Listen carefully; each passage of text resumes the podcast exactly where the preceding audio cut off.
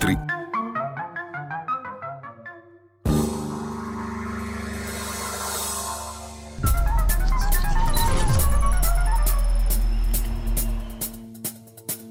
Va ora in onda Zoom, il drive time in mezzo ai fatti con Antonino Danna.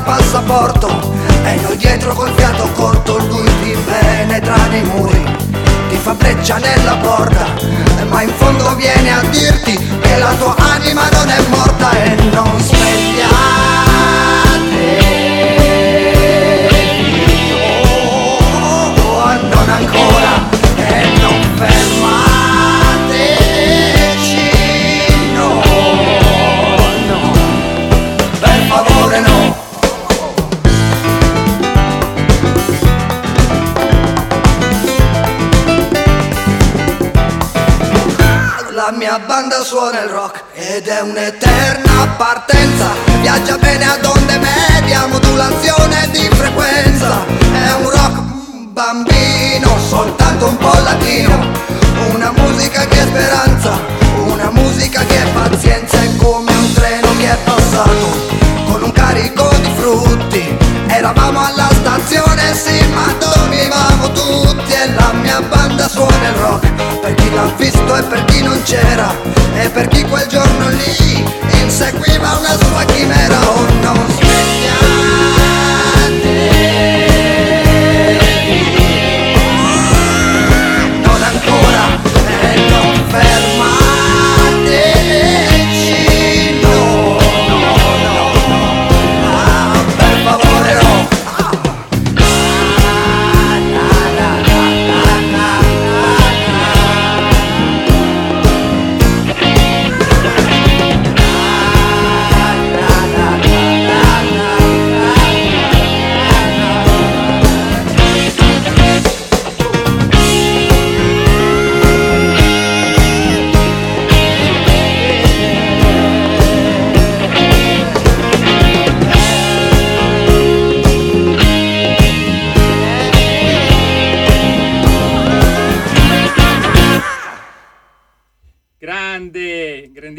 Fossati con la mia banda il Rock e diamo la linea a un altrettanto grande, anche se acciaccato questa sera, Antonino Danna.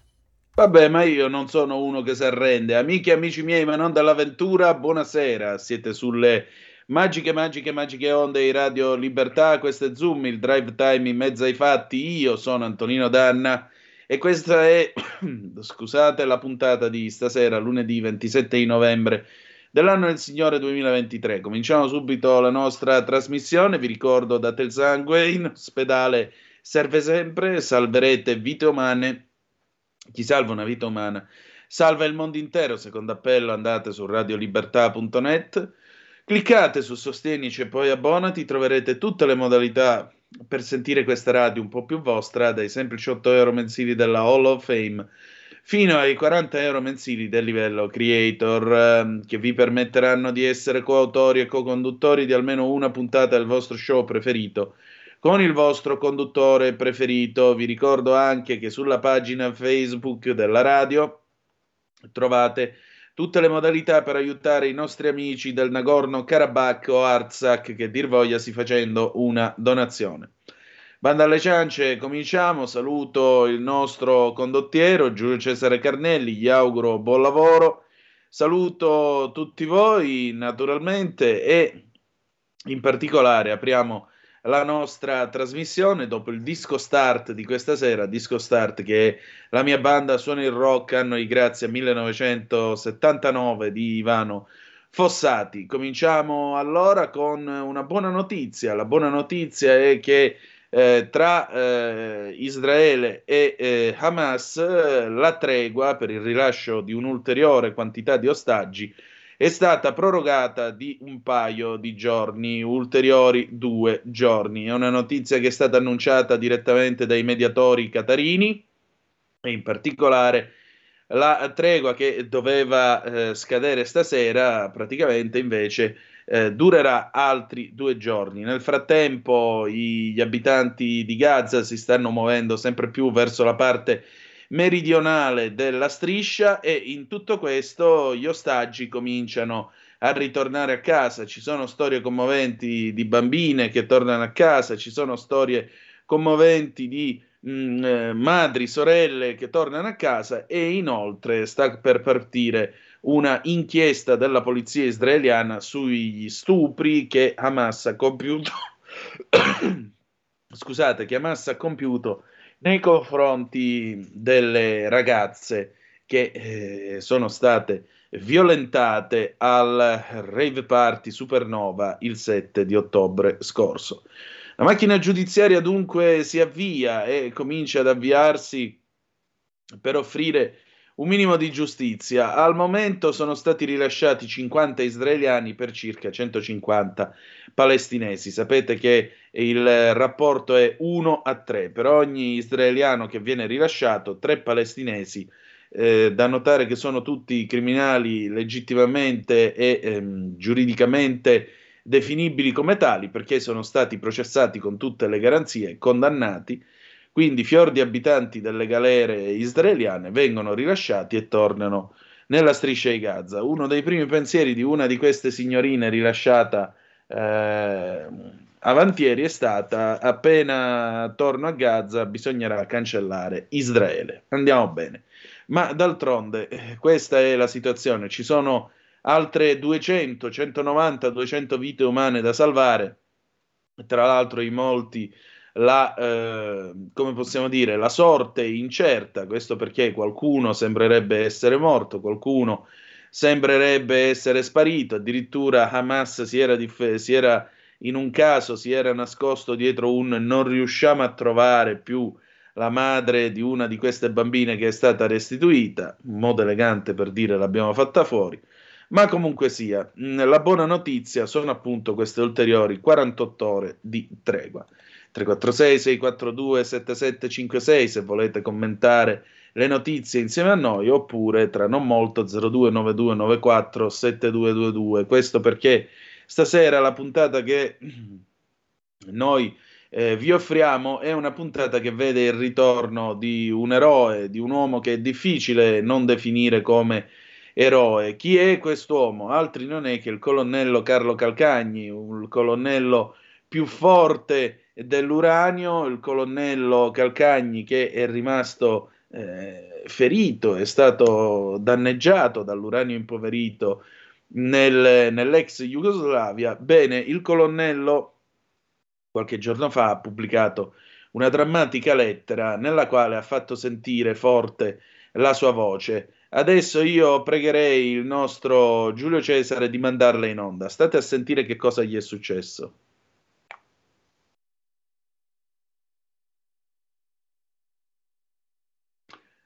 Momentino che adesso arriva. E dovremmo avere la, Salice la lettera. Salentino, Lecce, 14 novembre 2023. Onorevole Presidente del Consiglio, egregio signor Ministro della Difesa, chi scrive è un umile servitore della patria, che ha onorato con le sue gesta il tricolore ed ha obbedito, rispondendo signor sì, agli ordini superiori ricevuti nell'addestramento come nelle numerose missioni nazionali ed internazionali in cui è stato impiegato. Ho dato lustro all'Italia intera, in contesto internazionale, ma non ho ricevuto mai la medaglia al valore meritata sul campo, nemmeno una medaglia di cartone riciclato.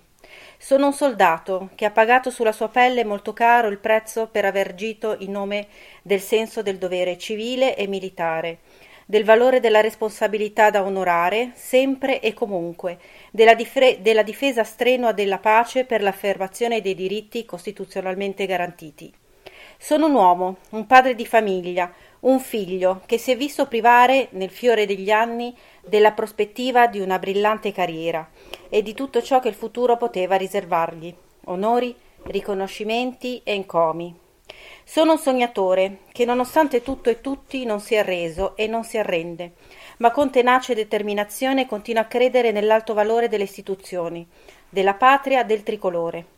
Sono una vittima del dovere, uno di tanti che nell'adempimento delle missioni operative assegnate hanno riportato lesioni più o meno invalidanti.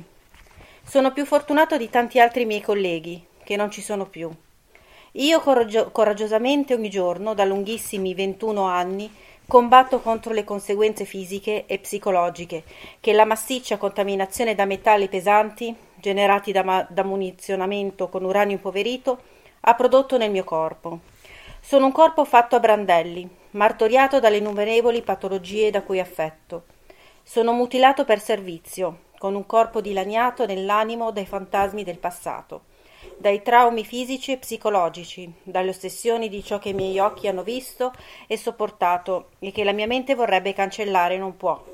Con un cuore frantumato perché la mia invalidità permanente del 100%, accertata, verificata e riconosciuta dipendente da cause e fatti di servizio, riferite alla missione internazionale di pace della Nato e sotto l'egida delle Nazioni Unite nei Balcani, non è considerata dalle superiori autorità di natura traumatica e dopo undici anni di richiamo in servizio nel ruolo, nel ruolo d'onore, il Ministero della Difesa mi ha revocato il richiamo in servizio. Mi è stata persino preclusa la possibilità di vestire ancora l'uniforme. Sono una persona che soffre di dolori indescrivibili, insieme alla sua famiglia che assiste inerme da tanto, troppo tempo, impotente in silenzio. Cosa c'è di più assordante di un silenzio, quando l'indifferenza è l'unica risposta alle tante, mille domande che si affastellano nella mente? I miei giorni scorrono lenti, uguali nella loro monotonia delle cure, semplici palliativi per sopravvivere, per illudersi di esserci ancora, quando per lo Stato non esisti più. Ci sono giorni più difficili e complicati di altri, quando il coraggio di andare avanti sembra venir meno e la tentazione di abbandonarsi alla disperazione prende il sopravvento. Sono i giorni in cui, a fronte delle tante lodevoli manifestazioni per celebrare ricorrenze storicamente significative, le parole non sono quelle che uno vorrebbe ascoltare e, in alcuni casi, sembrano persino svuotate del senso vero e profondo che dov- dovrebbero invece contenere. Onorevole Presidente del Consiglio, egregio signor Ministro della Difesa, è vero, non dovrebbero esistere vittime di serie A e di serie B, eppure nella realtà effettiva esistono anche quelle di serie Z. Non ci sono classifiche né per i morti né per i vivi, ma esistono gli esclusi, quelli come il sottoscritto escluso perché colpevole di aver fatto il proprio dovere fino in fondo e soprattutto di essere testimone vivente e custode della vera verità. Ci sono i diritti per tutti, altrimenti, per dirla come Gino Strada, si dovrebbero chiamare privilegi. Onorevole Presidente del Consiglio, egregio signor Ministro della Difesa, tutti noi abbiamo bisogno di testimoni credibili e voi avete il dovere morale di esserlo. Non è tollerabile stilare classifiche, creare discriminazioni o addirittura divisioni intestine, aggravando così le già precarie condizioni psicologiche di chi ha sacrificato se stesso per il bene della patria ed oggi si trova, suo malgrado, a doversi giustificare per ottenere un posto di primo piano nei riconoscimenti ufficiali.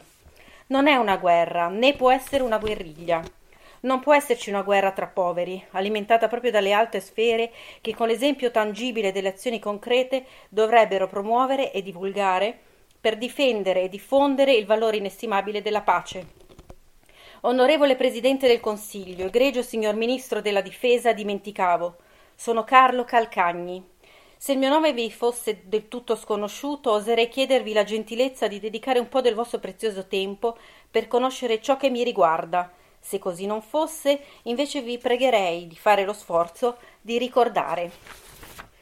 Se è vero, come diceva Nelson Mandela, che un vincitore è soltanto un sognatore che non si è mai reso, allora io continuo a sognare e a divulgare il mio mai arrendersi, che non è soltanto un motto, ma un vero e proprio stile di vita. Sogno un paese più giusto, più rispettoso e più leale nei confronti di chi lo ha servito con onore sempre e comunque. Aspetto fiducioso una risposta e la possibilità di conferire personalmente con voi, la stessa che attendo da tempo immemorabile e che, da fedele servitore dello Stato, che crede nel potere delle istituzioni, continuerò con fiducia e speranza ad attendere. Con osservanza, Carlo Calcagni. È davvero toccante questa lettera, Antonino, è anche difficile continuare, ma eh, dobbiamo andare avanti. Sì, io ringrazio Erika che ha letto questa lettera per me, io ovviamente con la voce in queste condizioni non avrei potuto farlo.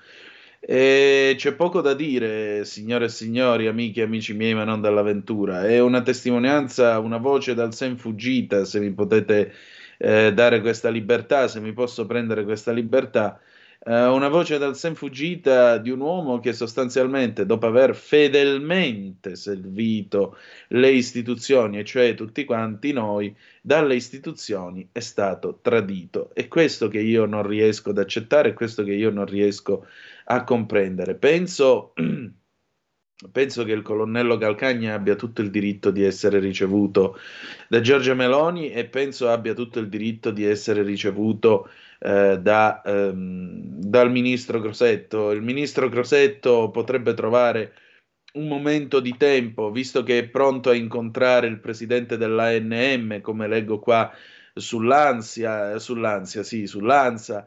Se interessati, incontrerei molto volentieri il presidente dell'Associazione Magistrati Santa Lucia e il suo direttivo per chiarire loro eh, per chiarire loro le mie parole e le motivazioni. Così capiranno che alla base c'è solo un enorme rispetto per le istituzioni, tutte magistrature in primis. Così su X, quello che era Twitter, il ministro della difesa Guido Crosetto. Una risposta al fondo di un'intervista su tutt'altro.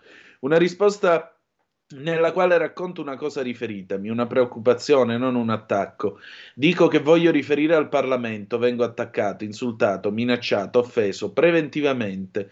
Dovrei aver paura? Non ne ho, puntualizza Crosetto. Riferisce ancora Lanza. I deputati dell'opposizione chiedono che il ministro della difesa Guido Crosetto venga a riferire al più presto in aula a proposito della sua dichiarazione circa la possibilità che arrivi dalla magistratura il rischio maggiore per la tenuta del governo. Il primo a chiedere che il ministro venga subito in Parlamento a chiarire quanto detto nell'intervista al Corriere della Sera è stato il capogruppo PD in Commissione Giustizia della Camera Federico Gianassi. Scusate, a lui si sono associati anche i parlamentari di AVS e Azione. Roberto Giachetti ha detto che magari dovrebbe venire accompagnato anche dal ministro della giustizia. Ecco, mentre fate l'elenco di quelli che devono accompagnare Crosetto, io mi auguro che il ministro trovi il tempo, prima o dopo questo, eh, questo incontro in Parlamento, questo dibattito in Parlamento, spero trovi il tempo di parlare col colonnello Calcagni, perché francamente l'ultima volta, tra l'altro, la scena non è stata delle migliori, devo dire la verità, mi ha lasciato abbastanza perplesso, visto e considerato che il colonnello non solo non ha trovato il ministro, si è trovato davanti un ufficiale superiore, un generale, dopodiché lo hanno sbrigativamente congedato e si è dovuto pagare anche il tassì per potersene andare a casa. Ecco, un uomo che eh, è in una condizione così delicata, eh, francamente meriterebbe un maggior rispetto e meriterebbe ovviamente un, una considerazione ben diversa. E questo a maggior ragione, torno a ripetere, per il servizio che egli ha con dignità, perché c'è una parola che io associo al nome di Carlo Calcagni ed è decenza e dignità. Credo che se nel dizionario ci fosse la fotografia alla voce decenza, probabilmente ci sarebbe la fotografia di Carlo Calcagni. Ecco, a maggior ragione noi gradiremmo da parte delle forze armate un interesse nei confronti eh, del colonnello, anche perché non sta chiedendo chissà che cosa, sta semplicemente chiedendo di poter continuare a vestire quella divisa, divisa che si è portata addosso tutta la vita. Vedete, c'è un legame speciale tra chi entra in una forza armata credendoci e chi no. Quelli che c'entrano perché ci credono, quella divisa se la tatuano addosso. Io ricordo la buonanima di mio nonno Carmelo che nella Marina Militare Italiana, prima Reggia Marina, poi Marina Militare Italiana, aveva combattuto due guerre e eh, quando, lui, quando lui è morto la sua richiesta è stata nella bara voglio la mia divisa di maresciallo perché questa divisa L'ho indossata a 17 anni mentendo sulla mia età e a maggior ragione me la voglio portare appresso. Ecco, Carlo Calcagna appartiene a questa scuola di pensiero, appartiene a chi appunto ci ha creduto tutta la vita, per cui a maggior ragione davanti a degli esempi simili io posso soltanto levarmi il cappello e ringraziare e credo avere, avere come posso dire, l'orgoglio, sì, l'orgoglio. L'orgoglio di poter dire di aver camminato in mezzo a dei grandi uomini. E certamente lui è un grande uomo. E, e voi tutti che mi state ascoltando e lo avete sentito intervenire più volte in questa trasmissione, come lo avete sentito parlare con Giulio Cainarca, credo sarete d'accordo con me. 029294 7222 se volete essere dei nostri, oppure 34, per telefono, oppure 346 642 7756. Dopodiché alle 18.35 avremo il colonnello al telefono con noi e collegata anche la professoressa Giusi Rosato del liceo Manin di Cremona, dove eh, si è portato avanti un progetto dal titolo Mai arrendersi, che è l'indomito motto del eh, del colonnello Calcagni, per cui questa è eh, la cosa più importante. Tra l'altro, a proposito, scusatemi, ma io purtroppo stasera sono un po' acciaccato, domani starò meglio. Eh, vorrei ricordarvi che l'attuale Premier, quando era all'opposizione, esortava il governo a rendere onore al colonnello Calcagni. Quindi, a maggior ragione, ora che sei tu nella stanza dei bottoni, davanti a questo fatto, davanti a tutto ciò, potrebbe farlo in prima persona, potrebbe farlo senza delegare chi che sia. E quindi a maggior ragione, per favore, signor Presidente del Consiglio, Giorgia, onorevole Giorgia Meloni, la prego di ascoltare le parole del colonnello Carlo Calcagni, perché le torno a ripetere, eh, avere gente che ha la divisa tatuata addosso è un, eh, è un onore per questo paese ed è un onore per la schiena dritta di questo paese nel mondo. Perché questo paese viene rappresentato anche dalle sue forze armate, viene rappresentato anche eh, da ciò che i nostri militari in guerra, ma soprattutto in pace, hanno costruito in questi quasi 80 anni di Repubblica intervenendo nel mondo e spesso, spesso lasciandoci anche la pelle. Abbiamo da poco celebrato Nassiria, i vent'anni di, Nas- di Nassiria, ma potremmo ricordare fin dal Congo nel 1961 i primi morti italiani dopo la fine della guerra, gli aviatori uccisi nel 61 in Congo che eh, vengono commemorati da una stella all'aeroporto di Fiumicino e poi potremmo ricordare ancora i nostri morti nelle varie missioni di pace attorno al mondo, potremmo ricordare eh, i combattimenti, che, eh, gli interventi che i nostri militari hanno sostenuto nelle varie missioni, dove si sono sempre distinti per la loro preparazione e dignità. Quindi a maggior ragione, voglio dire, non credo che ci sia da vergognarsi eh, di chi porta la divisa in questo paese. Mm, penso che chi porta la divisa in questo paese rappresenti certamente un punto di orgoglio per tutti noi e forse anche per questo dovremmo rispettarli un po' di più tutti quanti, siano essi poliziotti, carabinieri, militari e così via. E a maggior ragione questo è il fatto.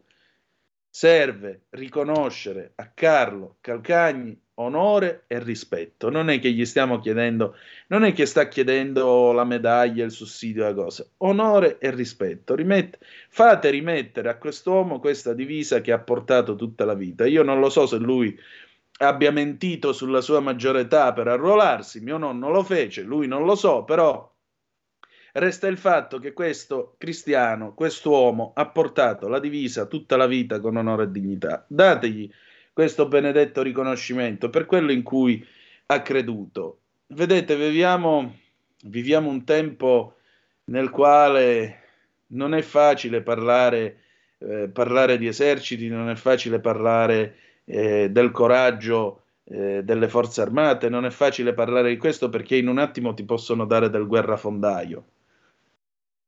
In un attimo ti saltano addosso con l'articolo 11 della Costituzione citato a modo proprio, ma resta un fatto.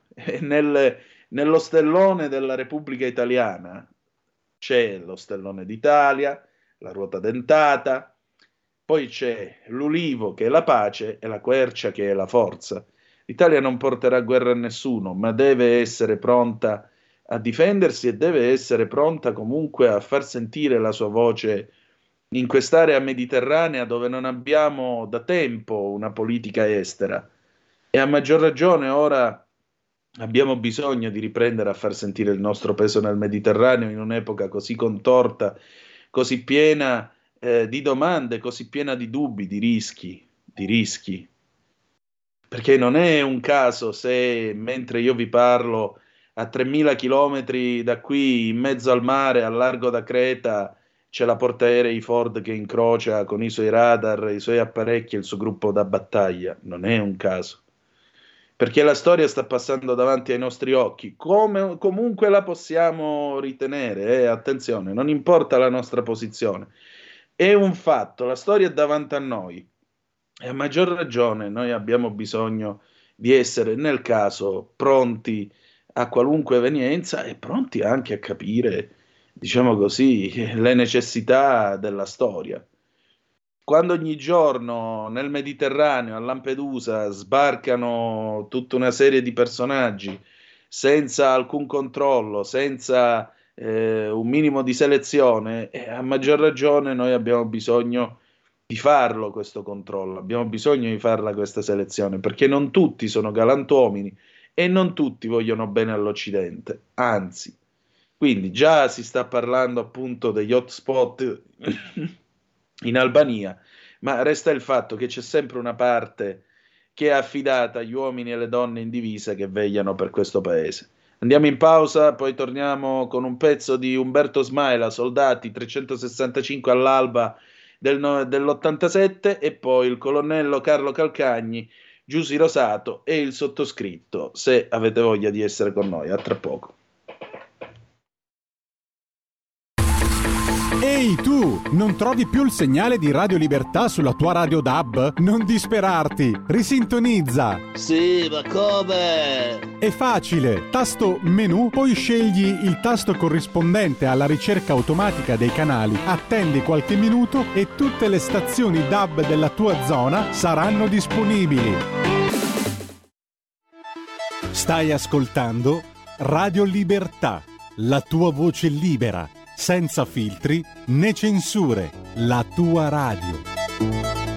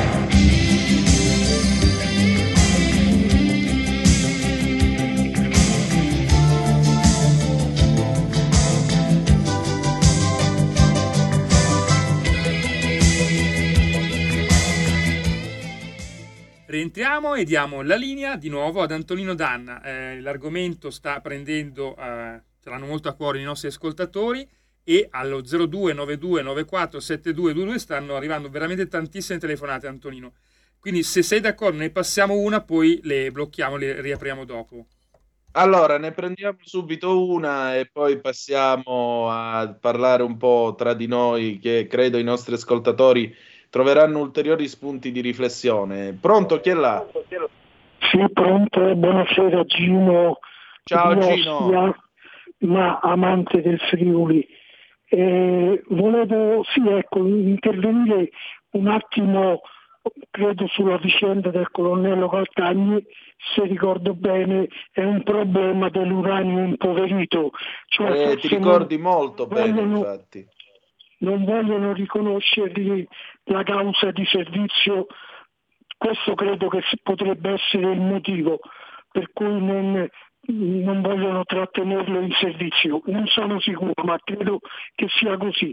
Ora, eh, io dico, queste, queste, malattie dovute all'uranio impoverito devono essere riconosciute causa di servizio. Non capisco, ai tempi, ai tempi il ministro della difesa era il signor Presidente della Repubblica Mattarella, non capisco perché non, non vogliono riconoscerle. Oh, un'altra cosa, ci sono poi diversi no, militari... comunque al colonnello che... è stata riconosciuta la causa di servizio. Eh? È stata riconosciuta. Eh. Solo, che, solo che gli hanno nascosto i documenti, a quanto pare. Comunque ora sentiremo dalla sua viva voce come sono andate le cose. Ecco, volevo solo finire che ci sono altri militari che sono stati trattenuti in servizio nonostante eh, fisicamente non stavano, non stavano, bene. Parlo ad esempio del generale eh, Umberto Rocca, medaglia d'oro al valore militare dei carabinieri, ma prima ancora bersagliere. Eh, l'altro della Folgore che lo vediamo spesso che purtroppo poverino sulla carrozzina Ardori. Ecco, insomma, eh, eh Meloni, la Presidente Meloni deve su, questi, su, queste cose deve intervenire. Hanno tutto il nostro massimo, la massima considerazione questi militari. Un altro, un altro particolare, noi come forze armate non è che siamo proprio chissà cosa, a volte ci proteggiamo dietro la Nato, ma c'è la Nato, Invece se vogliamo fare una politica in Africa dobbiamo contare di più, anche militarmente dobbiamo contare di più e di questo non siamo all'altezza. Ecco, tutto qui, grazie. Ciao Gino, grazie ancora. Allora, eh, colonnello Calcagni, intanto buonasera, prima di tutto io ho fatto le scuole serali, quindi prima le donne. Salutiamo la professoressa Giussi Rosato del liceo Manin di Cremona, buonasera. Buonasera, grazie a voi ancora una volta per l'invito. Eh, colonnello, allora, buonasera e bentornato tra noi. Intanto grazie al suo tempo, grazie a entrambi. Colonnello, sta lettera è stata una voce dal sen fuggita. E poi che cos'è questa storia della causa di servizio riconosciuta? Ma dice lei, insomma, hanno nascosto i documenti. Che è successo? Buonasera Antonino e buonasera a tutti i radioascoltatori. E grazie per darmi questo spazio, per darmi tempo, tempo che è prezioso per tutti, ma diventa ancora più prezioso quando si vive nella fragilità, si vive lottando nel vero senso della parola ogni giorno per continuare a sopravvivere.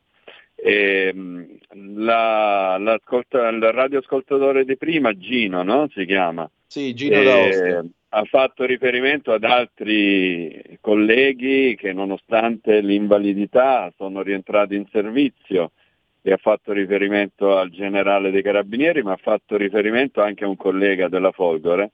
Però, vedi, ehm, l'apparenza, l'apparire, l'impietosire lo sguardo che ti vede, che contrasta con il mio essere sempre così fiero e orgoglioso eh, per, uh, cercando di dare un esempio positivo all'osservatore, anche a quello più attento, cercando di non far trasparire tanto dolore, tanta sofferenza, e grazie anche a una fisicità d'atleta eh, a 55 anni, oltre 50 anni di attività sportiva che fortunatamente mi ha reso eh, forte, resiliente, resistente chi più ne ha più ne metta, ma come ha detto Gino, poverino sulla carrozzina e però sta in servizio, sta in servizio e fa tutto quello che vuole fare, perché la, la Forza Armata, perché il Ministero della Difesa glielo permette. Anch'io sono rientrato in servizio perché gli stessi diritti e li ho anch'io che ho ottenuto il riconoscimento della causa di servizio.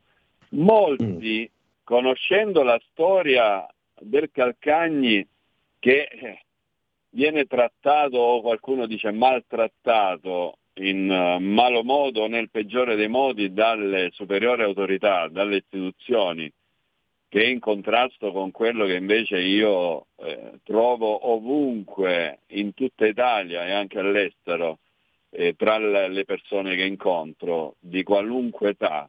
Io trovo sempre stima, rispetto, accoglienza, gratitudine e la, la professoressa Giuti Rosato che mi ha visto all'opera tra i ragazzi nelle scuole sa a cosa mi riferisco e sa quanto veramente sia importante il messaggio, la testimonianza che io porto. Ma tutto questo contrasta perché le persone immaginano che questo maltrattamento o questa scarsa considerazione sia dovuta al fatto che io, come purtroppo tanti colleghi, non abbia ottenuto il riconoscimento della dipendenza da causa di servizio, ma invece cosa ancora più grave, che io l'ho ottenuta e l'ho ottenuta dalle commissioni militari, dagli ospedali militari preposti ad accertare, verificare e riconoscere. Questo è avvenuto sin dal 2005, quando la commissione medica militare di Bari, nero su bianco, in un verbale aveva scritto verosimilmente esposto uranio e poverito durante l'attività operativa nei Balcani. Poi mi hanno riformato con il 100% di invalidità, mi hanno iscritto nel ruolo d'onore proprio perché l'invalidità permanente è stata contratta in servizio e per servizio in attività operativa, in quella purtroppo tristemente nota missione internazionale di pace della Nato, sotto l'egida delle Nazioni Unite nei Balcani. E mi hanno iscritto nel ruolo d'onore, mi hanno eh, anche riconosciuto vittima del dovere, quindi altre commissioni hanno valutato, accertato e verificato il mio status e soprattutto il nesso causale eh, efficiente e determinante che ha innescato la patologia proprio in quel servizio, in quelle zone notoriamente contaminate da munizionamento bellico, quindi era una zona di guerra. Ma dopo tutto questo, probabilmente per non creare il precedente, quel documento della CMO sparisce e addirittura il Ministero della Difesa eh, si, si rende artefice di una dichiarazione falsa perché nel 2007 il Ministero dichiara che Calcagni in quelle zone non ha mai svolto attività di volo. Ovviamente questo documento non era noto, eh, neanche io potevo essere a conoscenza di una tale falsità, ma lo scopro dopo praticamente 17 anni di battaglie, quando cercando di capire perché mi arriva il diniego a una richiesta di risarcimento del danno e solo in quel momento, poiché mi viene negato l'accesso agli atti prima all'avvocato, poi al giudice e quindi eh, questo diniego viene motivato da un segreto di Stato sulla mia documentazione personale, quando poi finalmente il TAR del Lazio nel 2019 condanna il Ministero a eliminare il segreto di Stato e io posso accedere al mio fascicolo, troviamo questo documento in cui si dichiarava il falso già nel 2007.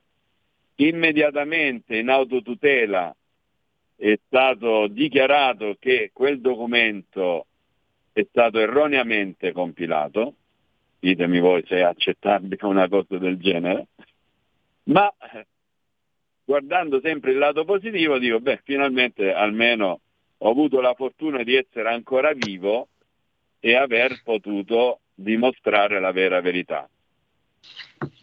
Ma le cose non cambiano, perché nonostante quella nuova dichiarazione del Ministero in autotutela che annulla quel documento del 2007 grazie al quale l'Avvocatura dello Stato aveva emesso un parere negativo all'azione risarcitoria, bene, l'azione risarcitoria resta comunque, eh, resta il diniego e questa nuova dichiarazione non viene presa in considerazione perché l'ufficio competente dice no, ma noi ormai abbiamo risposto con il diniego per cui per noi resta tale. A quel punto io cerco di dialogare con le superiori autorità, ma ovviamente non mi viene data udienza né dal capo di Stato Maggiore dell'Esercito, né dal capo di Stato Maggiore della Difesa, né dal, dai ministri della Difesa, prima Guerini e adesso eh, in attesa di parlare con Crosetto. E quindi mi capita in poco più di un mese di rischiare due volte di morire, di lottare proprio tra la vita e la morte e in pochi giorni ripetutamente, a quel punto dico prima di morire io voglio far conoscere a tutti la vera verità, perché è inaccettabile che eh, ai miei figli possa essere raccontata una storia diversa da, dalla realtà. E nessuno potrebbe mettere in dubbio un documento eh, del Ministero della Difesa se non il sottoscritto che in 19 anni di, di lotta non solo contro la malattia, ma contro questa assurda burocrazia che vuole solo nascondere le proprie responsabilità. E allora ecco, ho voluto quantomeno eh, rendere pubblico questa assurdità, eh, pubblicare i documenti e invece di trovare una soluzione o quantomeno chiarire definitivamente la mia posizione, con anche risposte pubbliche dell'allora sottosegretario alla difesa Giorgio Moulet, che dichiara, dichiarò eh, Calcagni merita tutto il rispetto eh, da parte del Ministero e questa è la mia porta, il mio telefono, nei prossimi giorni, e parliamo del 25 maggio del 2021, nei prossimi giorni lo sentirò personalmente per vedere come io possa agevolarlo. Io nella mia vita non ho mai cercato agevolazioni, ho solo lottato per i diritti, e, ma io non ho ricevuto neanche una telefonata per essere ascoltato. E, è questo che fa doppiamente male. Anche un, uh, le istituzioni che pubblicamente prendono un impegno ma poi dimenticano. Per me la parola di un uomo vale, vale ancora tanto. Io per una parola, per una promessa darei veramente la vita come per quel giuramento che ho fatto sul tricolore. Io ancora oggi, nonostante tutto quello che ho subito, darei la vita per quel tricolore. E invece ci sono rappresentanti delle istituzioni che riescono a, a dimenticare o a far finta di nulla. Questo io come cittadino italiano, oltre che come soldato, non lo posso veramente accettare. Ecco, questo al mio paese si chiama schiena dritta. Eh, continuare a credere, tra l'altro, nelle istituzioni che mh, non si sono comportate come uno ci si poteva come uno poteva aspettare, è un grande segno appunto di quel genere di uomini che portano la divisa, come dicevo prima di cominciare questa nostra conversazione, ce l'hanno tatuata sulla pelle, o per usare una felice espressione del generale Carlo Alberto dalla Chiesa, avere gli alamari tatuati sulla pelle. Professoressa Rosato, lei però continua a far sentire la voce del colonnello anche nelle scuole, perché il colonnello comunque non si è fermato malgrado tutto.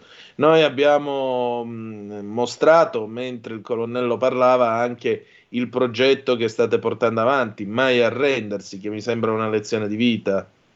Sì, assolutamente. L'attività del colonnello ovviamente è iniziata prima che conoscesse me nelle, nelle scuole, ma ehm, io ho sposato appieno la sua causa e quindi lo, lo supporto in quest'opera di sensibilizzazione e di divulgazione di un messaggio così importante qual è quello che eh, veicola alle, ai nostri ragazzi, ai nostri studenti, alle nostre studentesse.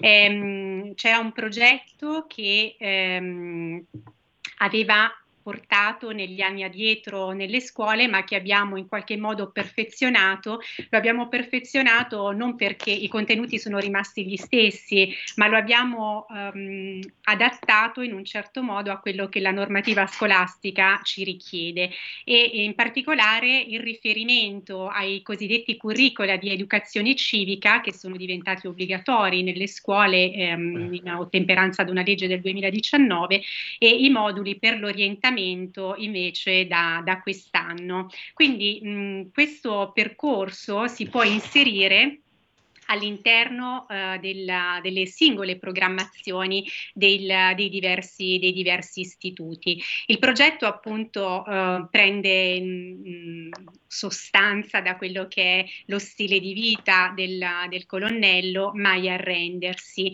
e, ehm, perché la sua testimonianza è eh, la forma più immediata dell'educazione. Sant'Ignazio di Antiochia dice che si educa molto con quel che si dice, ancor più con quel che si fa, ma molto di più con quel che si è.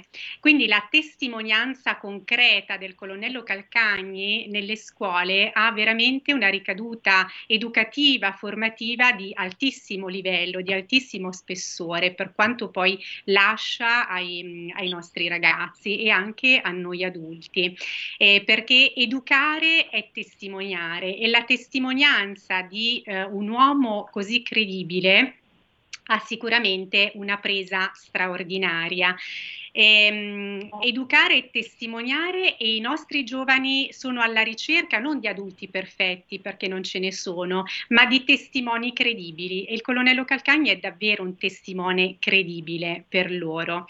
Com- come si struttura? Eh, lo dico uh, per uh, gli ascoltatori eh, nel caso in cui volessero prendere in considerazione questa proposta che noi portiamo eh, su tutto il territorio nazionale, io in particolare ehm, mi occupo della, delle scuole del, del, nord Italia, ma ehm, poi il colonnello ovviamente eh, può far fronte anche a, ad altre richieste in, in, altri, in altri, luoghi.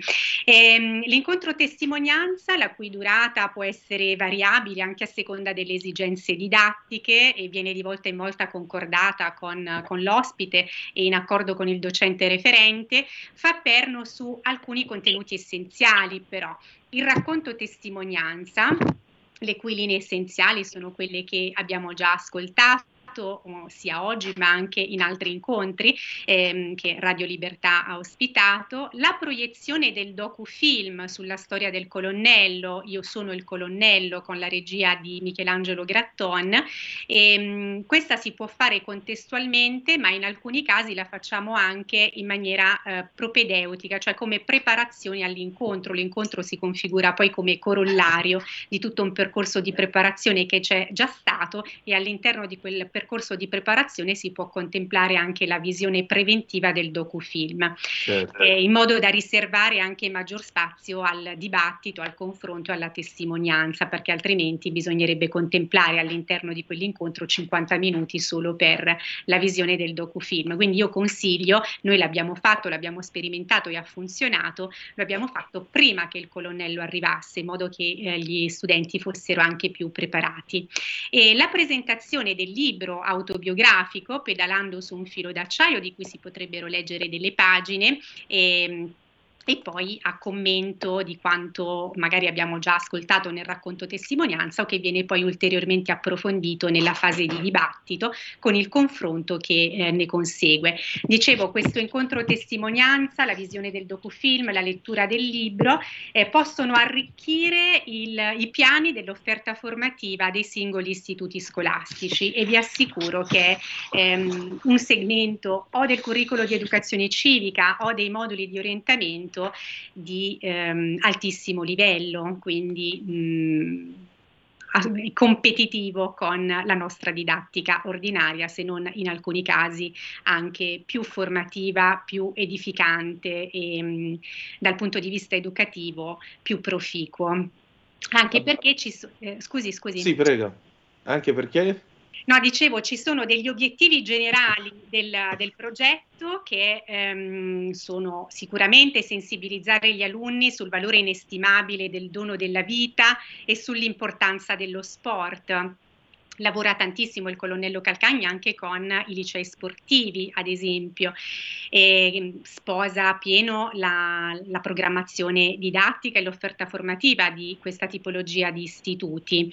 E, mm, e poi ci sono obiettivi formativi trasversali in un'armonica sintesi tra educazione alla salute da una parte, l'educazione alla cittadinanza attiva, consapevole e responsabile dall'altra e non da ultimo l'educazione all'affettività effettività e in questi giorni i fatti di cronaca stanno chiamando eh, in causa da più parti la scuola proprio in, questa, in quest'ottica, nell'educazione all'affettività, nell'educazione alla relazione, ai legami eh, sani con traguardi di competenza ehm, perfettamente allineati a quelli che il Ministero ha stabilito, i cosiddetti traguardi di competenza al, dell'allegato C alla, alle linee guida per l'insegnamento trasversale dell'educazione civica, così come nell'ambito dei moduli per l'orientamento il um, progetto Mai Arrendersi si sposa benissimo con quelle che sono le competenze orientative, le cosiddette soft skills, life skills.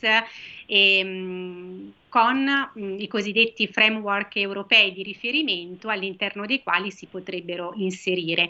Eh, perché tutti questi riferimenti che potrebbero sembrare anche tecnici? Perché a volte magari eh, chi non, non, lo ha conosciuto, gli insegnanti che sono sempre presi e spaventati dallo svolgimento dei programmi mh, mm, curricolari, tra l'altro non esistono più i programmi ministeriali no? perché si lavora certo. per eh, competenze, ehm, però ecco per rassicurarli che possono essere inseriti a pian diritto in quelle che sono le nostre programmazioni curricolari e soprattutto, ripeto, eh, i moduli di orientamento che contemplano addirittura nelle classi di triennio 30 ore per ogni anno di corso, quindi voglio dire eh, potrebbe essere sicuramente un, un pacchetto di una certa importanza, così come gli stessi segmenti del curriculum di educazione civica proprio in rispondenza a quegli obiettivi formativi sia generali che trasversali a cui ho fatto riferimento. Insomma, diciamo che è un'occasione di crescita ben completa. Gianni da Genova, pronto?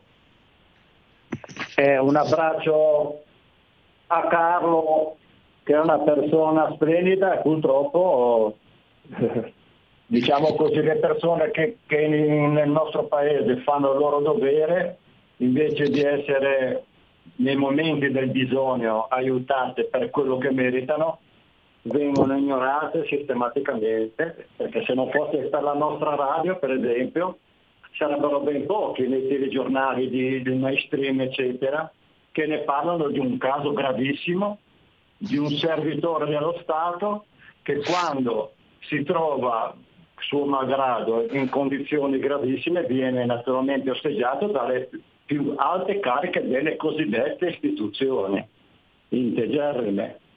dal Presidente della Repubblica, che a suoi tempi era Ministro della Difesa nel governo D'Alema, a Crosetto anche che adesso è il Ministro della Difesa, che no, non ha più risposto, che doveva rispondere a, a ma non a, a, Carlo in quanto, ma a tutto il popolo italiano, perché persone che fanno il loro dovere per il paese devono essere aiutate, perché il fondamento di uno Stato è quello.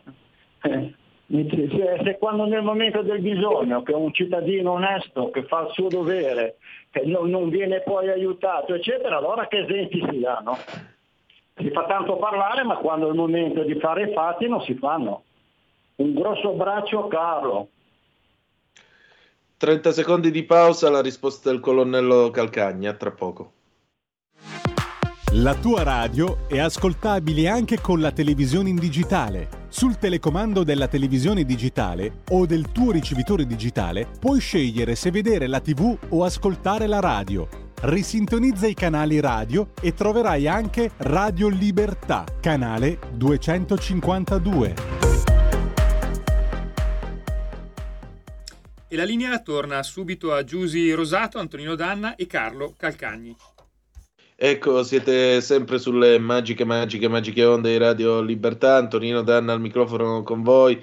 Le ore 19 e 30 secondi. Eh, colonnello, insomma, come vede l'affetto dei nostri ascoltatori non, eh, non mancano di far, di far que- sentire. questo lo so e, e sono il mio punto di forza. Questo io lo tocco quotidianamente in modo tangibile e concreto, sia nella vita reale, sia attraverso messaggi che ricevo, e sono veramente tantissimi messaggi che ricevo da ogni parte d'Italia.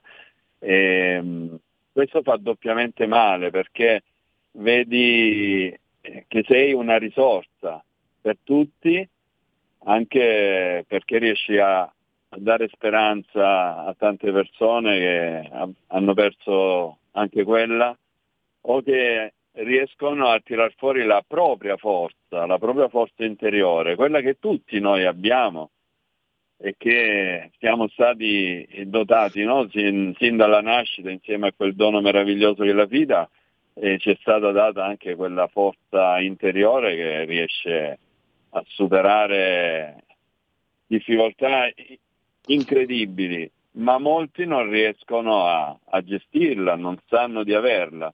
E allora ecco, questo mio spronarli, questo mio stimolarli ed essere di ispirazione permette a tante persone di riprendere in mano la propria vita. E ci sono tante testimonianze di persone che hanno desistito da un gesto estremo e allora questo ti ripaga, questo ti fa ti rende più dolce tanta sofferenza. E sono quelle motivazioni che ti permettono di sopportare veramente tanta ingiustizia, tanto dolore, eh, la sofferenza, sapere di vivere comunque sempre in bilico, come il, mio, il titolo del mio libro, no? Pedalando sul sì, filo sì. d'acciaio, in quelle parole sono racchiusi tanti valori ed un significato veramente importante, eh, così come è importante la vita. In bilico sì, però se riesci a gestire quell'equilibrio che ti permette di restare persino in bilico su un filo, anche con una bicicletta, beh allora bisogna assolutamente resistere dove il resistere io lo scrivo sempre con la R tra parentesi perché quello che conta è esistere e finché esistiamo dobbiamo fare la nostra parte, dobbiamo renderci utili alla società, dobbiamo lasciare una traccia della nostra esistenza. E allora questo fa male, fa male perché vedi che sei apprezzato da tutti, stimato, ammirato e, e ti rendi conto che sei una risorsa e non un problema come invece vogliono far credere. Colonnello, ma mi permetta di fare per un attimo l'avvocato del diavolo. Eh, uno potrebbe anche dire, e eh vabbè, però comunque lei ha l'affetto di tanti, lei ha il rispetto di tanti. Ci sono tante lettere di apprezzamento che arrivano, per esempio, al liceo Manin quando lei fa gli incontri o a seguito degli incontri.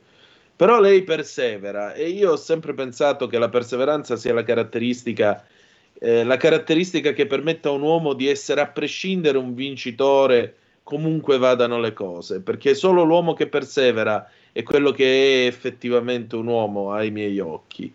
Allora la domanda che io le pongo, lei stamattina si è alzato, dov'è che ha trovato ancora una volta la forza di perseverare? Antonino, hai detto una, una cosa importante, eh, perseverare per vincere, no? Ma io, certo. ecco, anche questa mattina, quando ho rivisto la luce del sole, ho già vinto.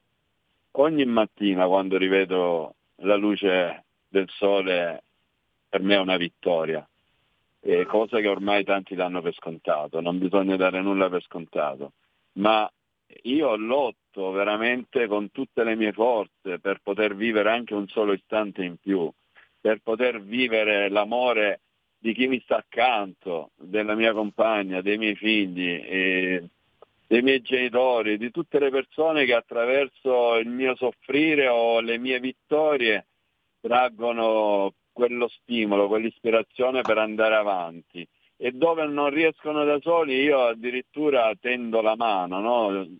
come in tutte le scuole, io lascio il mio numero di telefono e gli dico usatelo, fosse come un numero d'emergenza, se avete bisogno di un consiglio, di un aiuto. E ci sono eh, situazioni che si possono risolvere in un attimo, insieme però, ma da soli diventano macigni veramente che ti possono schiacciare.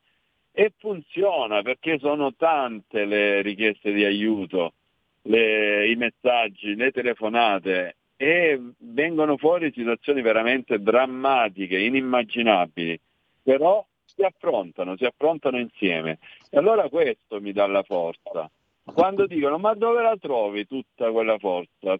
Una delle cose più frequenti è proprio questo chiedermi dove trovare un briciolo della mia forza, che io potessi contaminarli tutti parlando proprio come i metalli che hanno contaminato ogni mia cellula, io vorrei contaminare tutti di questa mia forza.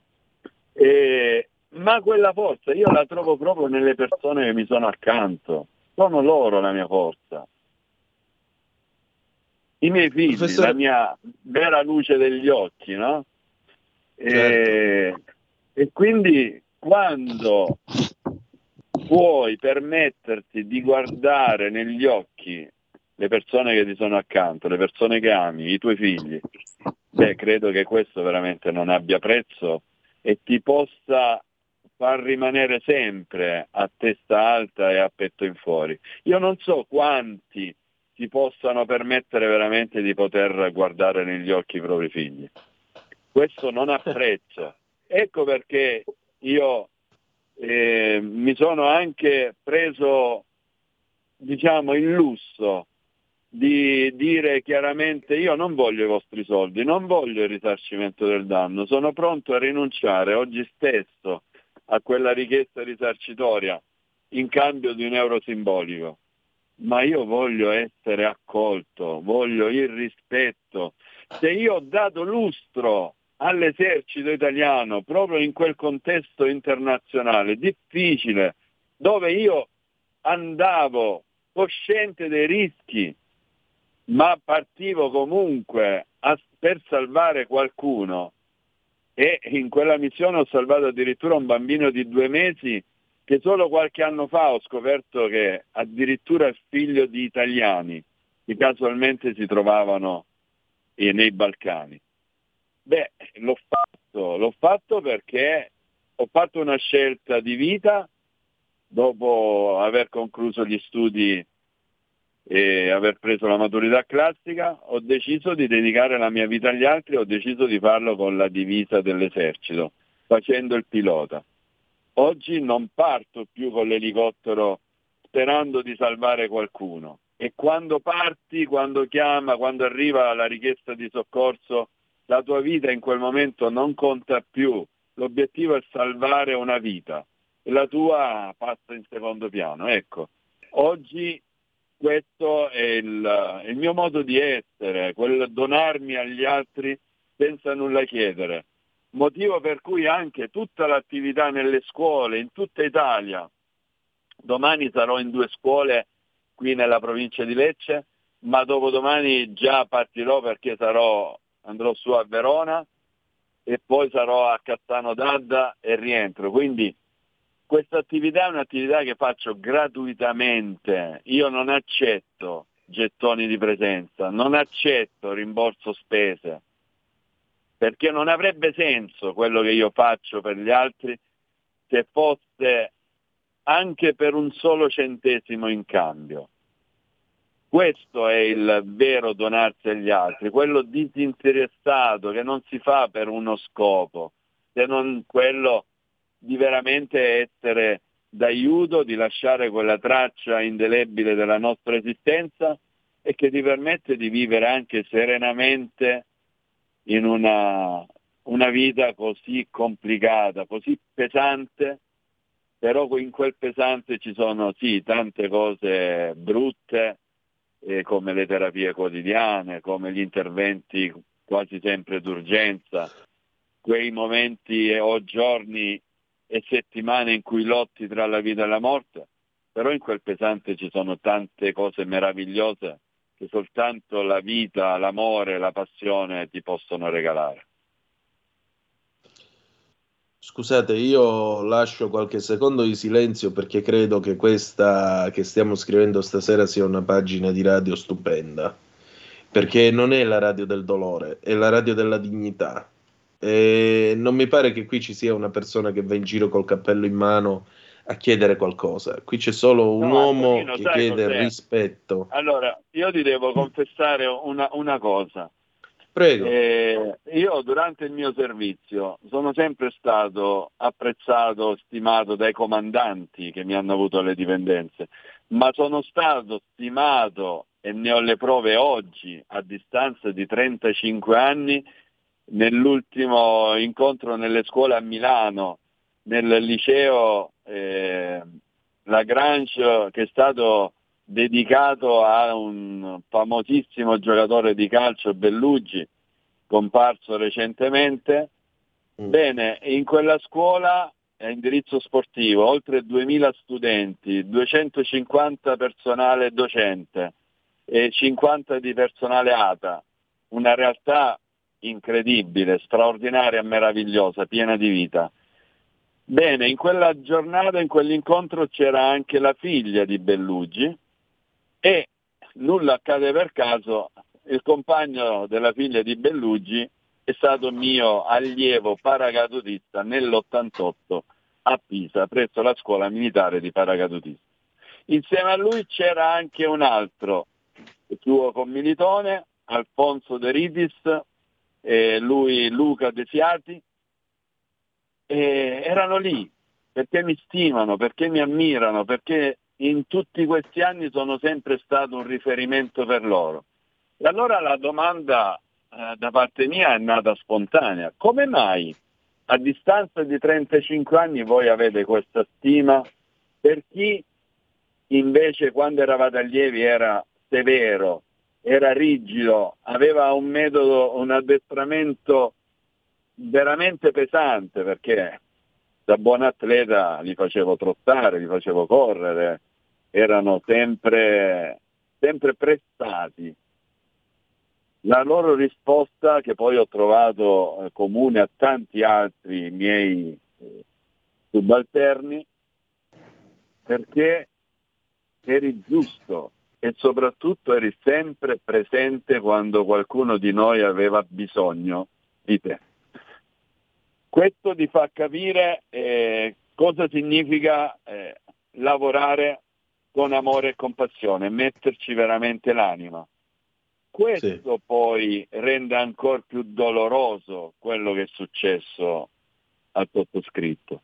Non per la vita, le ali tagliate, perché poi trovi, no, io nello sport ho trovato comunque un mezzo veramente di rinascita per continuare a vivere nel vero senso della parola. Motivo per cui spesso dichiaro le terapie mi permettono di sopravvivere, ma è grazie allo sport, grazie all'amore, alle passioni che poi vivo nel vero senso della parola. E allora tutto quello che ho fatto ci ho sempre messo il massimo impegno, perché come mi ha insegnato da piccolo mio padre, una cosa o si fa o non si fa e quando si fa la devi fare al meglio delle tue possibilità. Questo mi ha permesso di essere anche primo del corso di pilotaggio, poi scelto per eh, diventare istruttore di volo, sono stato elogiato encomiato, encomiato nel, nei Balcani per aver dato lustro.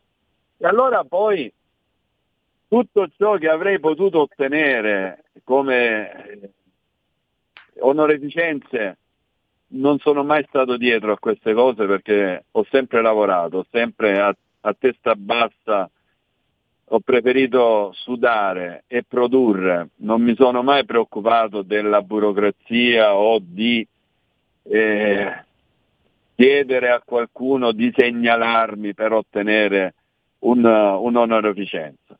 Ma poi quando vedi che tanti tuoi colleghi hanno ottenuto medaglie. In situazioni talvolta circostanze diciamo create ad hoc per avere quel riconoscimento, tu che l'hai meritato sul campo a quel punto dici e perché allora? Se un diritto c'è, deve essere per tutti, altrimenti certo. non parliamo di diritto, parliamo di privilegio di pochi e questo non può esistere. E mi pare abbastanza allora, logico. Mm.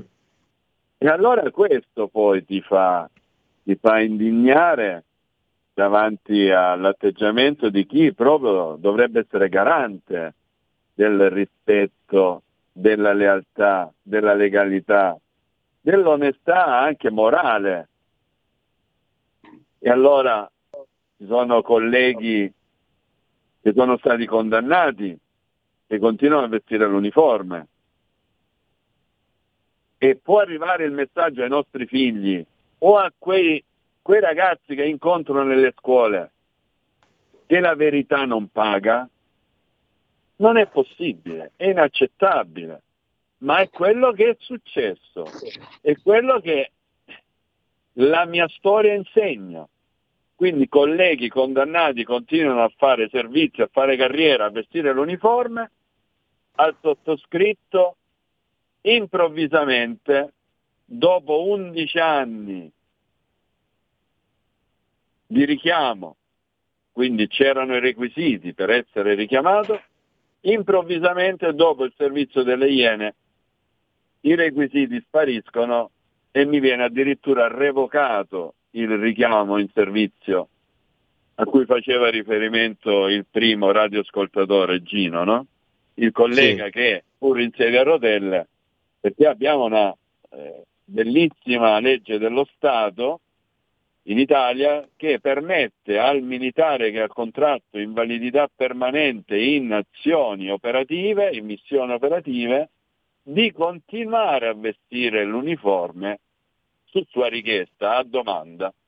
Ed è quello che io ho fatto fin da subito, dopo essere stato riformato con il 100% di invalidità ma poi improvvisamente eh, quello che è strano anche, no? un curriculum eccellente, lo stato di servizio verba volant scripta manent, basta andare a leggere lo stato di servizio come ha fatto a suo tempo il ministro della difesa Elisabetta Trenta, che poi mi ha nominato anche suo consigliere, suo consulente e mi ha inserito al tavolo tecnico sull'uranio impoverito, l'unico tavolo tecnico nella storia che ha trattato istituzionalmente il problema uranio impoverito. Bene, anche la dottoressa Trenta era stata avvicinata da qualcuno nel suo ufficio e che le aveva immediatamente parlato male del sottoscritto, ma lei mi disse io ho una testa pensante, basta prendere lo stato di servizio, leggere e il quadro è molto chiaro. Quindi eh, diciamo che quando sei testimone vivente delle responsabilità di qualcuno, la prima cosa che cercano di fare è quella di screditare la tua immagine, di diffamarti, di calunniarti. E allora è incredibile che un soldato che durante tutto il servizio è stato veramente eccellente, eh, primo dei corsi, con un curriculum straordinario, si ammala e diventa il peggiore di tutte le forze armate. Dico peggiore perché togliere la divisa al sottoscritto, per togliere la divisa vuol dire che io sono veramente il peggiore di tutte le forze armate. Professoressa, senta, però in realtà c'è chi pensa che il colonnello sia il migliore delle forze armate. A voi che cosa scrivono?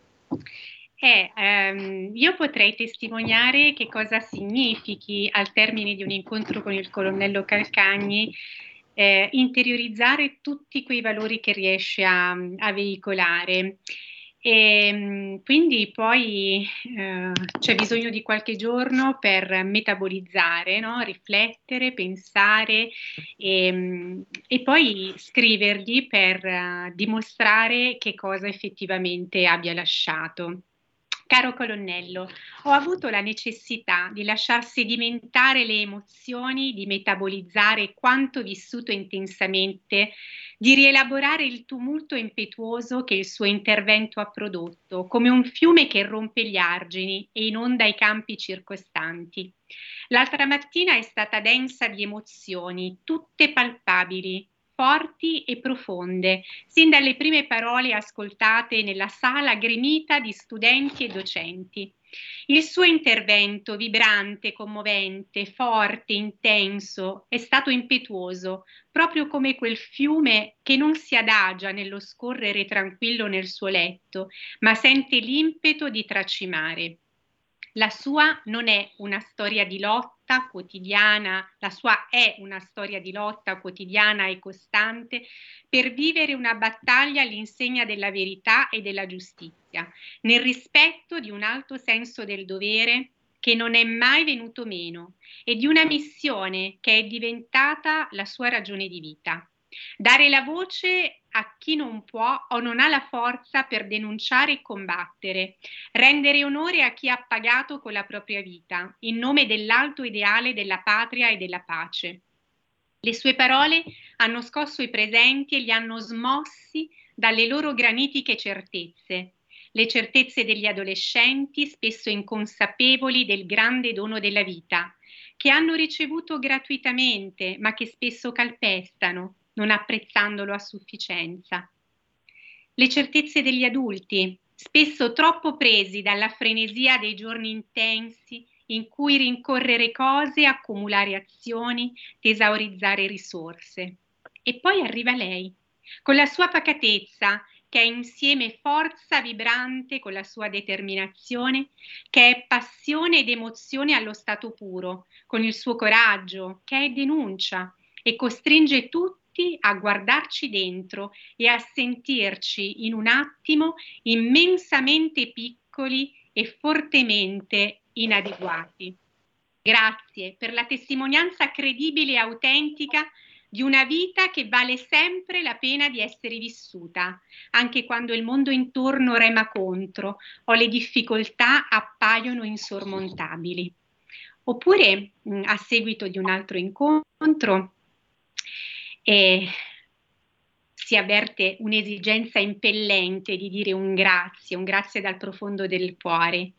Egregio signor colonnello, la presente per manifestarle il nostro più caloroso ringraziamento per aver accettato l'invito della nostra scuola e per la straordinaria testimonianza restituita agli studenti con la sua presenza. Quotidianamente nella vita come nella scuola ci confrontiamo con la cosiddetta disabilità, ma non sempre ci è consentito di entrare nelle vite di queste persone speciali per arricchirci con un pezzo della loro storia. Si incontrano spesso genitori sopraffatti dalla nascita di un bambino diverso dagli altri e che verrà catalogato con lo stigma di disabili. Nei loro sguardi indagatori si intravede la luce quando scorgono nei loro figli piccoli successi, piccole conquiste che mantengono accesa la speranza ma la sua testimonianza, il suo raccontarci e raccontarsi, la sua resilienza è stata una leva per tutte quelle persone che ogni giorno, nell'esilio delle loro fragilità, pensano di non farcela.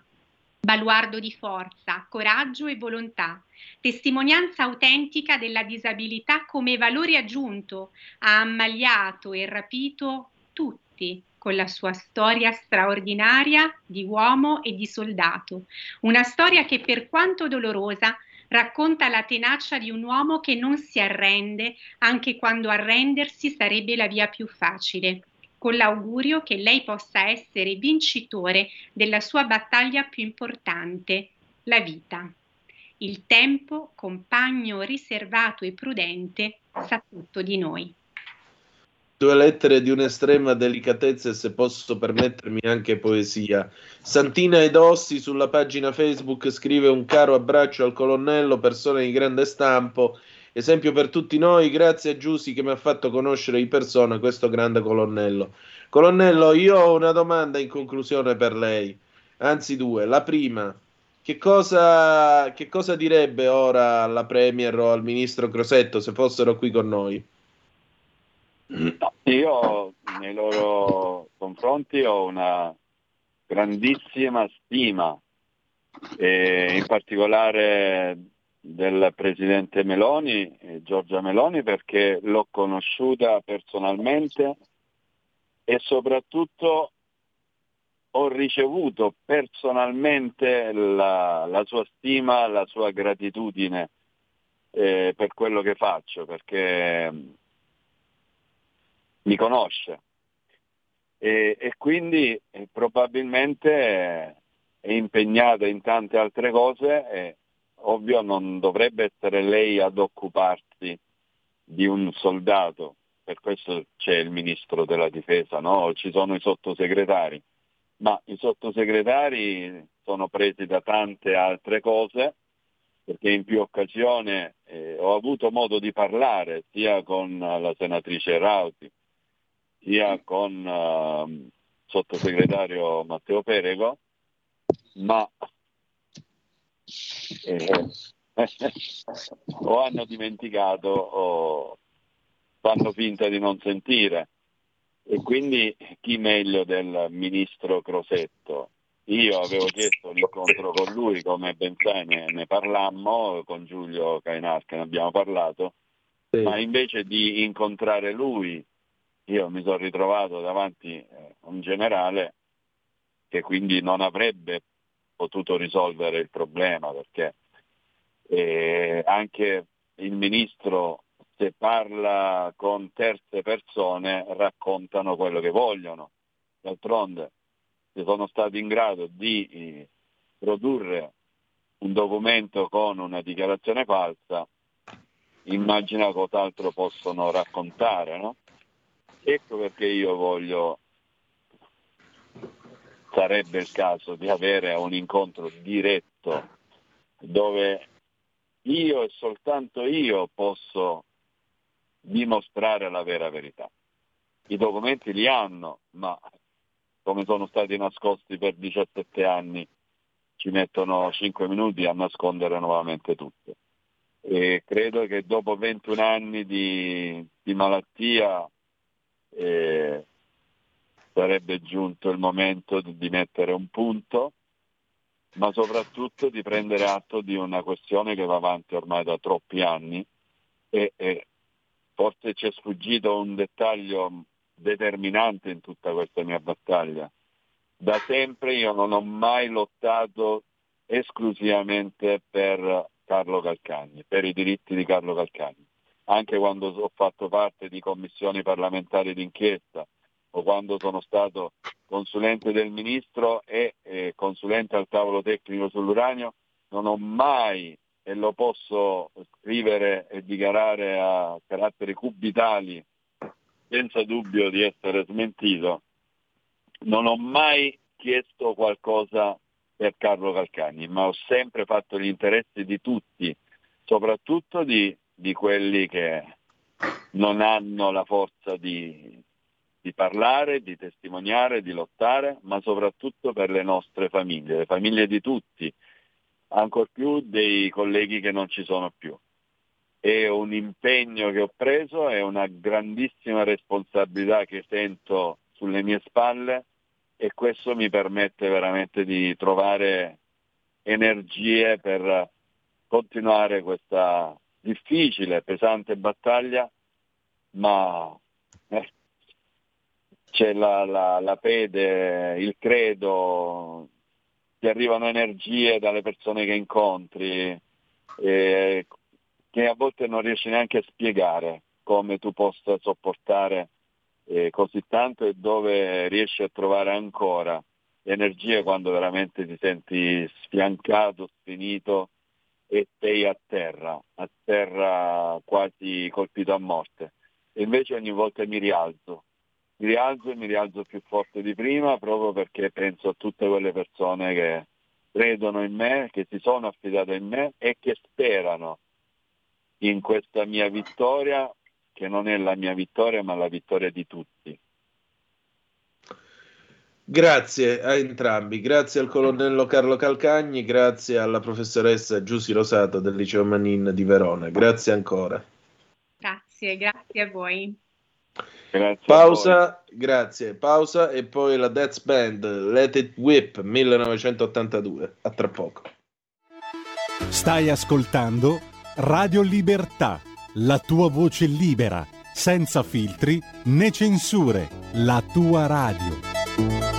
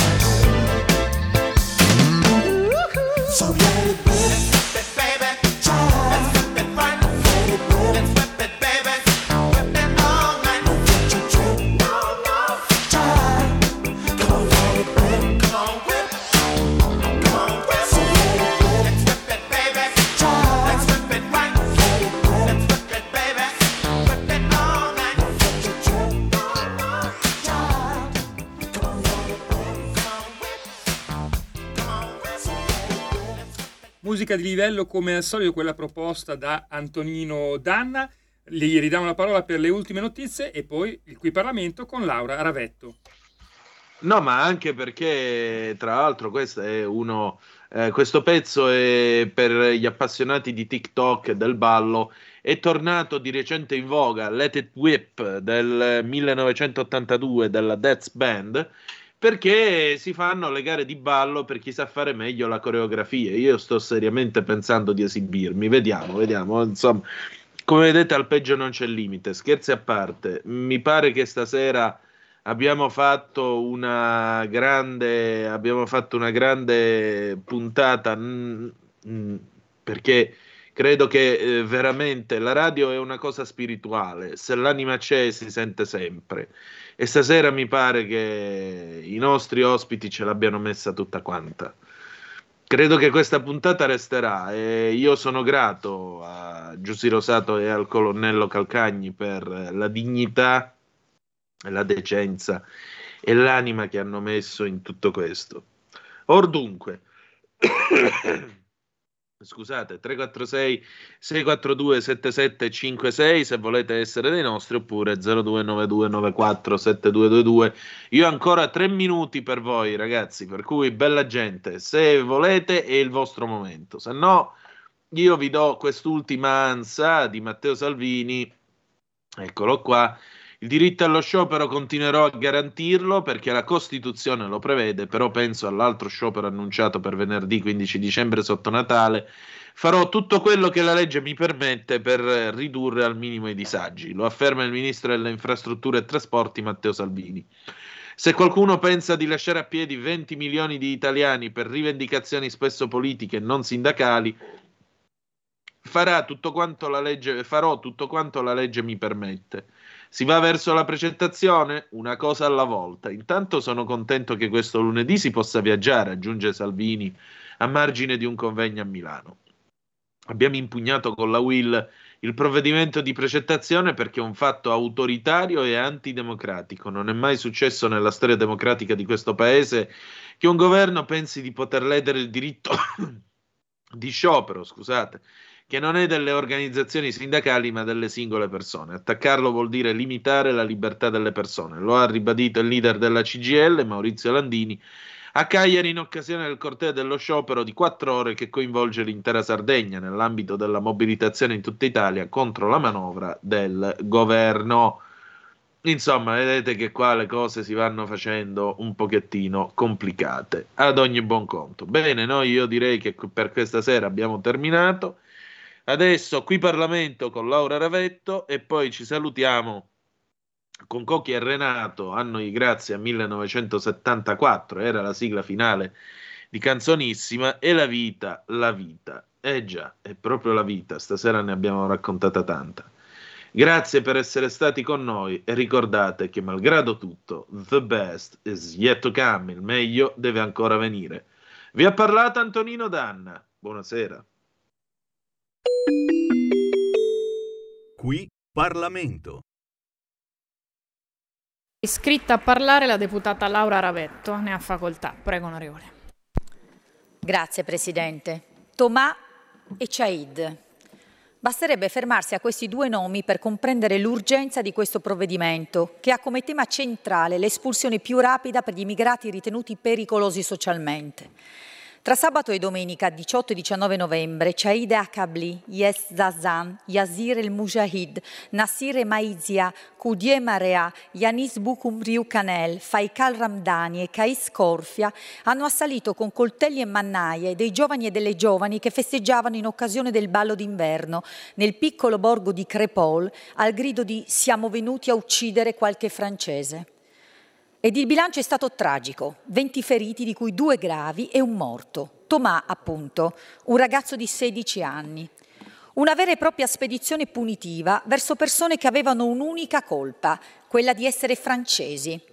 Per anni in quest'Aula ci siamo sentiti ripetere dalla sinistra che se avessimo concesso la cittadinanza a tutti gli immigrati, essa sarebbe stata motivo di certa integrazione che se avessimo introdotto lo Ius Soli nel nostro Paese, esso sarebbe stato certa volontà dei futuri cittadini italiani di rispetto della nostra cultura, delle nostre leggi, nonché motivo d'orgoglio e senso di appartenenza al nostro Paese.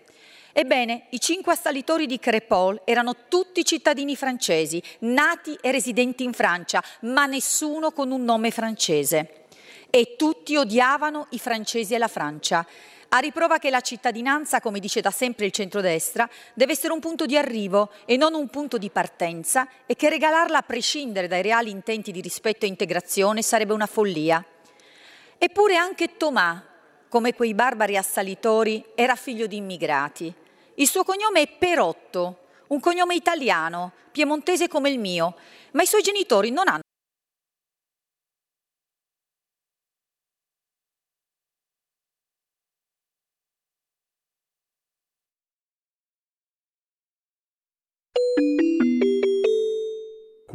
Parlamento. Avete ascoltato Zoom, il drive time in mezzo ai fatti.